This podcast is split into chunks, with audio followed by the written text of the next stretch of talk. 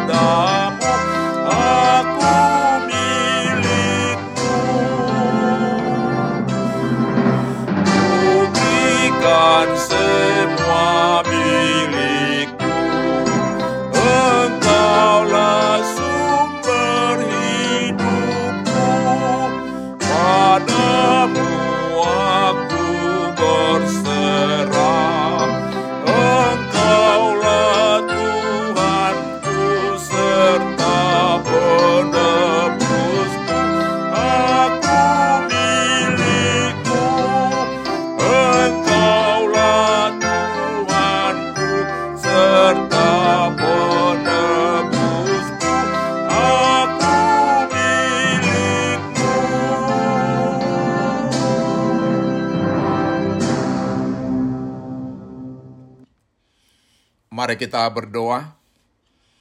Tuhan Yesus, di pagi hari ini kami hendak merenungkan firman-Mu.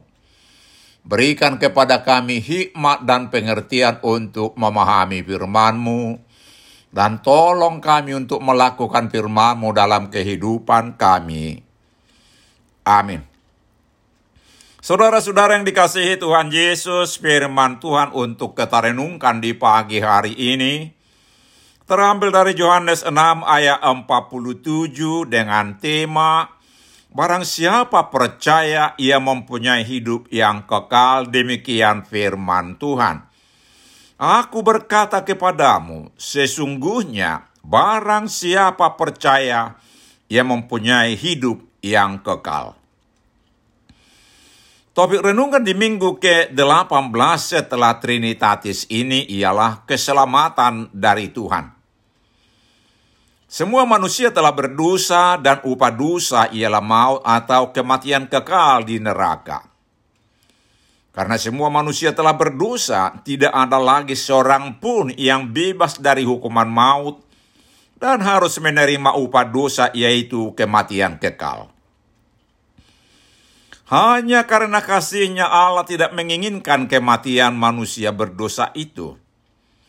Dikatakan di Yohanes 3 ayat 16, karena begitu besar kasih Allah kan dunia ini, sehingga ia telah mengaruniakan anaknya yang tunggal, supaya setiap orang yang percaya kepadanya tidak binasa, melainkan beroleh hidup yang kekal.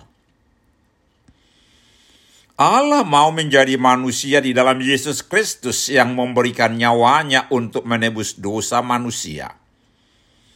Ia sendiri telah memikul dosa kita di dalam tubuhnya di kayu salib, supaya kita yang telah mati terhadap dosa hidup untuk kebenaran. 1 Petrus 2 ayat 24.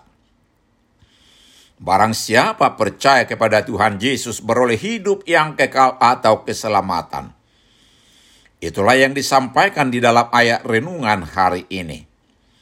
Hanya oleh iman kepada Yesus sajalah kita bisa diselamatkan bukan karena perbuatan baik. Walau yang terbaik pun. Memang kita wajib melakukan pekerjaan baik Efesus 2 ayat 10.